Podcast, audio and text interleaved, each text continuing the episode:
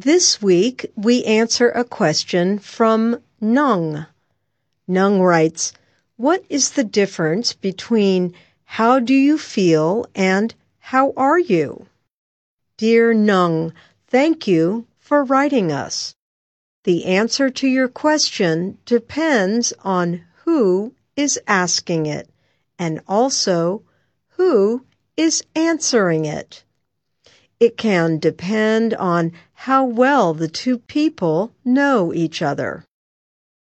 How do you feel can be a question you ask a friend. It is a personal question about how you feel now. Let us say you are talking with your friend who just got out of the hospital. Hi, Janet. I know you've been sick. How do you feel now? I hope you are better. This phrase can be about how a person feels physically or emotionally. Like this question, you may ask your friend who just got married. How does it feel to be a married man?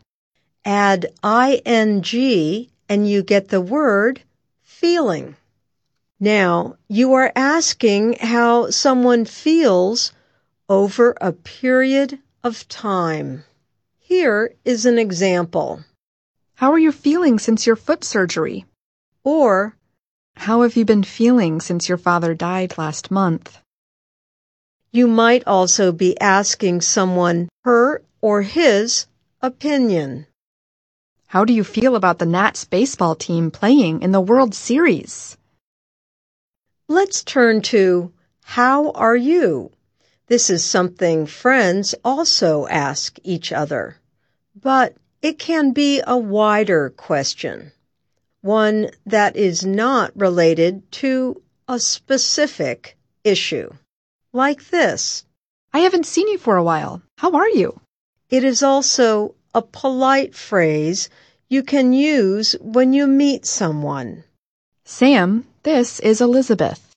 Nice to meet you, Elizabeth. How are you? And that's Ask a Teacher. I'm Ann Ball.